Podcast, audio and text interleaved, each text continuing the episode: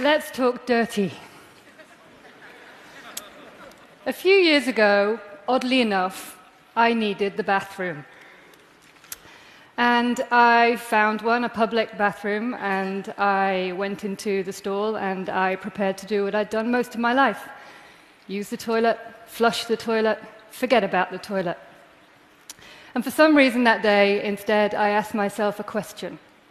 And it was where does this stuff go? And with that question, I found myself plunged into the world of sanitation. There's more coming.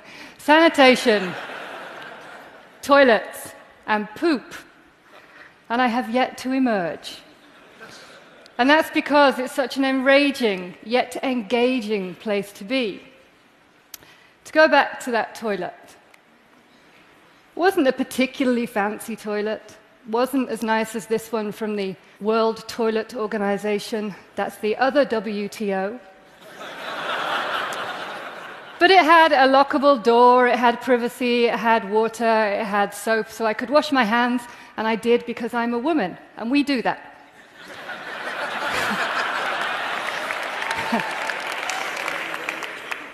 But that day, when I asked that question, I learned something, and that was that I'd grown up thinking that a toilet like that was my right, when in fact, it's a privilege. 2.5 billion people worldwide have no adequate toilet.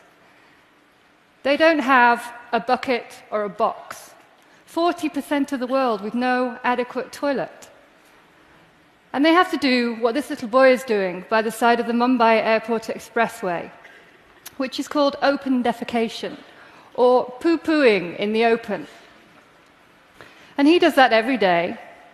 And every day, probably, that guy in the picture walks on by. Because he sees that little boy, but he doesn't see him. But he should, because the problem with all that poop lying around is that poop carries passengers.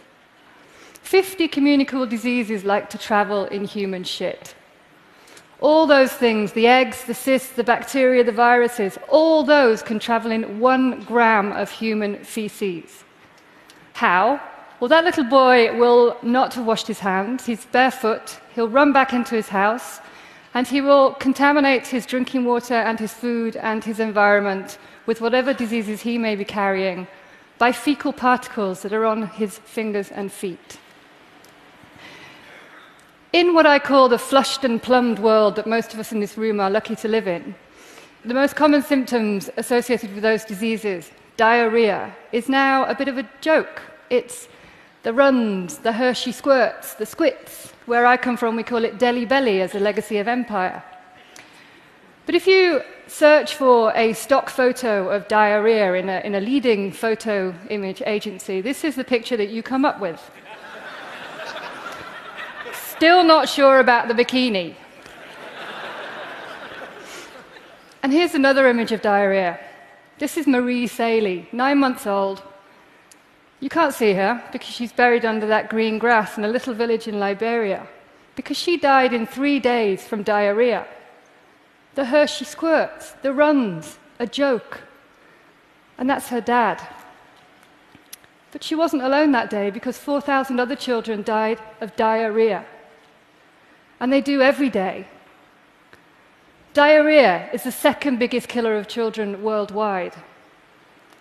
And you've probably been asked to care about things like HIV, AIDS, or TB, or measles. But diarrhea kills more children than all those three things put together. It's a very potent weapon of mass destruction. And the cost to the world is immense. $260 billion lost every year on the, on the losses to poor sanitation. These are cholera beds in Haiti. You'll have heard of cholera, but we don't hear about diarrhea. It gets a fraction of the attention and funding given to any of those other diseases. But we know how to fix this. We know because in the mid 19th century, wonderful Victorian engineers installed systems of sewers and wastewater treatment and the flush toilet and disease dropped dramatically. Child mortality dropped by the most it had ever dropped in history.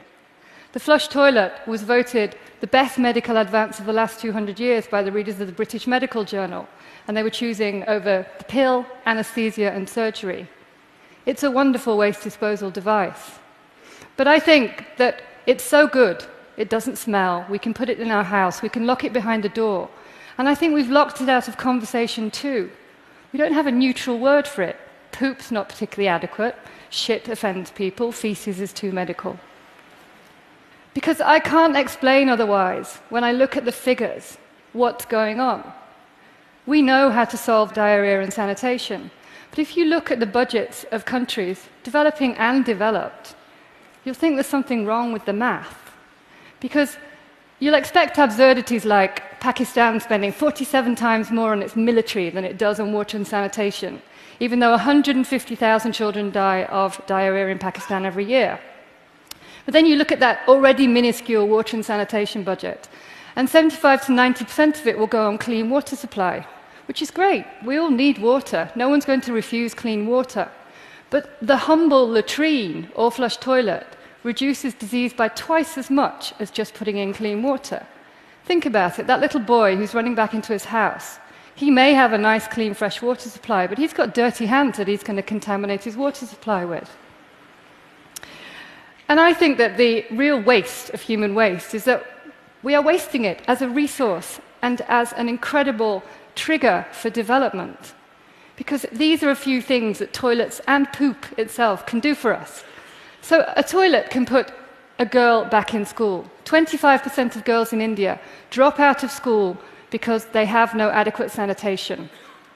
They've been used to sitting through lessons for years and years, holding it in, We've all done that, but they do it every day. And when they hit puberty and they start menstruating, it just gets too much. And I understand that. Who can blame them? So if you met an educationalist and said, I can improve education attendance rates by 25% with just one simple thing, you'd make a lot of friends in education. That's not the only thing it can do for you. Poop can cook your dinner. It's got nutrients in it. We ingest nutrients, we excrete nutrients as well. We don't keep them all. In Rwanda, they're now getting 75% of their cooking fuel in their prison system from the contents of prisoners' bowels. So these are a bunch of inmates in a prison in Butare. Uh, they're genocidal inmates, most of them, and they're stirring the contents of their own latrines. Because if you put poop in a sealed environment, in a tank, um, pretty much like a stomach, then pretty much like a stomach, it gives off gas, and you can cook with it. And you might think it's just good karma to see these guys stirring shit. But it's also good economic sense because they're saving a million dollars a year. They're cutting down on deforestation. And they've found a fuel supply that is inexhaustible, infinite, and free at the point of production. It's not just in the poor world that poop can save lives. Here's a woman who's about to get a dose of the brown stuff in those syringes, which is what you think it is. Except not quite, because it's actually donated. There is now a new career path called stool donor. It's like the new sperm donor. Because she has been suffering from a superbug called C. diff, and it's resistant to antibiotics in, in many cases. She's been suffering for years.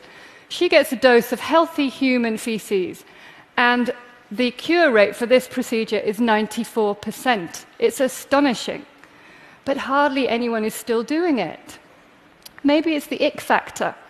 That's okay because there's a team of uh, research scientists in Canada which have now created a, a, stool sample, a fake stool sample, which is called RePOOPulate. So you'd be thinking by now, okay, the solution's simple. We give everyone a toilet. And this is where it gets really interesting because it's not that simple because we are not simple. So um, the really interesting, exciting work, this is the engaging bit, is, is in sanitation, is that we need to understand human psychology. We need to understand software, as well as just giving someone hardware.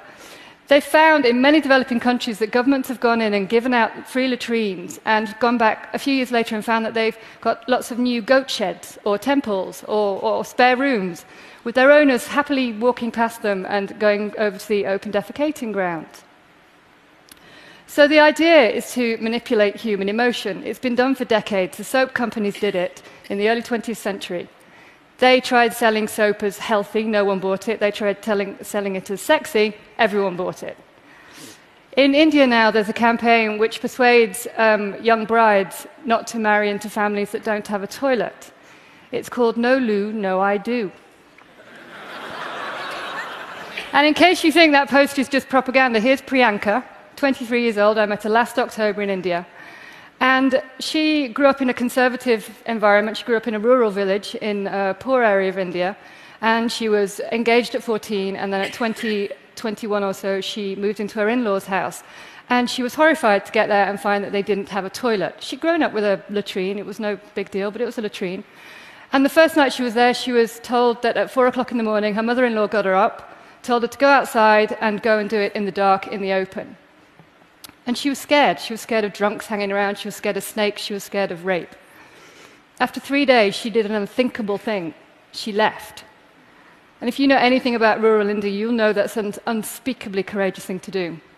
But not just that, she got her toilet, and now she goes around all the other villages in India persuading other women to do the same thing. It's what I call social contagion, and it's really powerful and really exciting.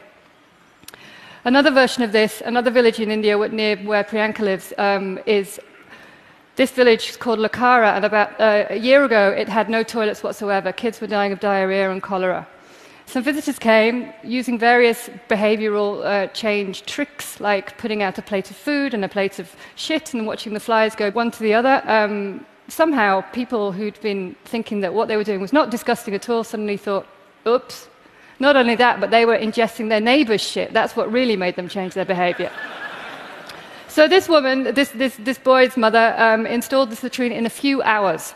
Her entire life, she'd been using the banana field behind. She installed a latrine in a few hours. It costs nothing. It's going to save that boy's life. So when I get despondent about the state of sanitation, even though these are pretty exciting times because we've got the Bill and Melinda Gates Foundation reinventing the toilet, which is great, We've got Matt Damon going on bathroom strike, which is great for humanity, very bad for his colon. But there are things to worry about. It's the most off track Millennium Development Goal. It's about 50 or so years off track. We're not going to meet targets, providing people with sanitation at this rate. So, when I get sad about sanitation, I think of Japan. Because Japan, 70 years ago, was a nation of people who used pit latrines and wiped with sticks. And now it's a nation of what are called washerettos, washlet toilets. They have inbuilt bidet nozzles for a lovely hands free cleaning experience. And they have various other features like a heated seat and an automatic lid raising device, which is known as the marriage saver. but most importantly, what they have done in Japan, which I find so inspirational, is they've brought the toilet out from behind the locked door. They've made it conversational. People go out and upgrade their toilet. They talk about it, they've sanitized it. I hope that we can do that. It's not a difficult thing to do. All we really need to do is look at this issue as the urgent, shameful issue that it is. And don't think that it's just in the poor world that things are wrong. Our sewers are crumbling. Things are going wrong here too. The solution to all of this is pretty easy. I'm going to make your lives easy this afternoon and just ask you to do one thing, and that's to go out, protest, speak about the unspeakable, and talk shit. Thank you.